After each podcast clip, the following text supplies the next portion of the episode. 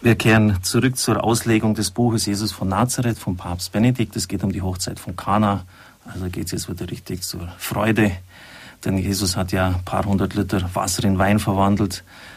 Ich möchte noch eine Ergänzung anbringen, die Pater Hans Burb in einer Auslegung mal gegeben hat. Die Exegeten streiten, ob der sechste oder der siebte Tag es ist, an dem dieses Wunder stattgefunden hat. Manches deutet darauf hin, dass es der sechste ist, also der Freitag. Und Sie wissen ja alle, dass dieses Wasser-Weinwunder auch ein Vorausbild ist für die Verwandlung von Wein in Blut Christi. Und wenn es der sechste Tag, der Freitag ist, wofür man hier spricht, und wenn es schon Vorwegnahme der Stunde Jesu am Kreuz ist, das ist völlig klar bei Johannes, dann bittet Maria als die Braut um die Gabe des Weines.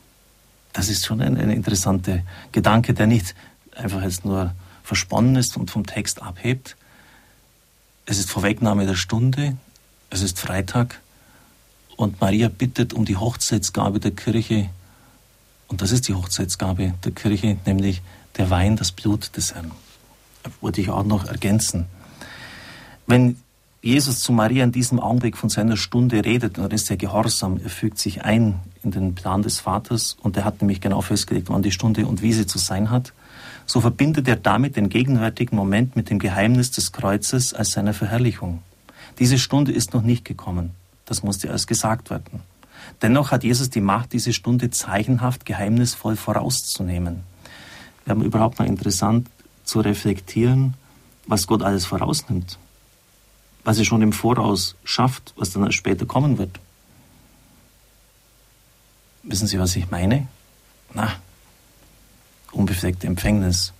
Maria ist schon im Voraus erlöst worden im Augenblick ihrer Empfängnis. Es wurde ihr etwas geschenkt, was erst dann ein paar Jahrzehnte später durch den Kreuzestod Jesu Christi der ganzen Menschheit geschenkt worden ist. Sie können auch daran denken, dass zum Beispiel König David wurde zum König gesalbt, als es noch einen amtierenden anderen König gegeben hat, nämlich Saul. Gleichzeitig zwei Könige. Er hat einfach die Kraft dieser Salbung gebraucht. Er hätte sonst nicht Goliath besiegen können, hätte nicht diesen Mut gehabt. Das sind natürlich ein Sinnbilder des Heiligen Geistes. Das heißt, Gott muss sich nicht sklavisch an seine eigene Ordnung halten.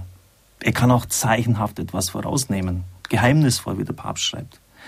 Das Kana-Wunder ist damit Antizipation, Vorwegnahme der Stunde und von innen her an diese gebunden. Wir können nicht vergessen, dass es dieses erregende Geheimnis der Vorwegnahme der Stunde immer noch und immer wieder gibt wie Jesus auf die Bitte der Mutter hin seine Stunde zeichenhaft vorwegnimmt und zugleich auf diese verweist, so geschieht es in der Eucharistie stets neu. Auf das Beten der Kirche hin nimmt der Herr seine Wiederkunft vorweg. Kommt jetzt schon, hält jetzt schon Hochzeit mit uns und zieht uns damit zugleich aus unserer Zeit heraus, voraus auf die Stunde hinzu. Das ist wieder super formuliert. Ich habe einfach eine Freude an unserem Heiligen Vater. Also vergessen Sie nicht, wenn Sie an der Eucharistie teilnehmen. Sie nehmen damit gleichsam auch an Hochzeitsmahl des Lammes teil, Hochzeit in Kana. Und wir bekommen jetzt schon angelthaft die endgültige Herrlichkeit. Schon, aber noch nicht natürlich in der ganzen Fülle. Tja, das ist natürlich die stärkste Einladung zur Heiligen Messe, die es überhaupt geben kann.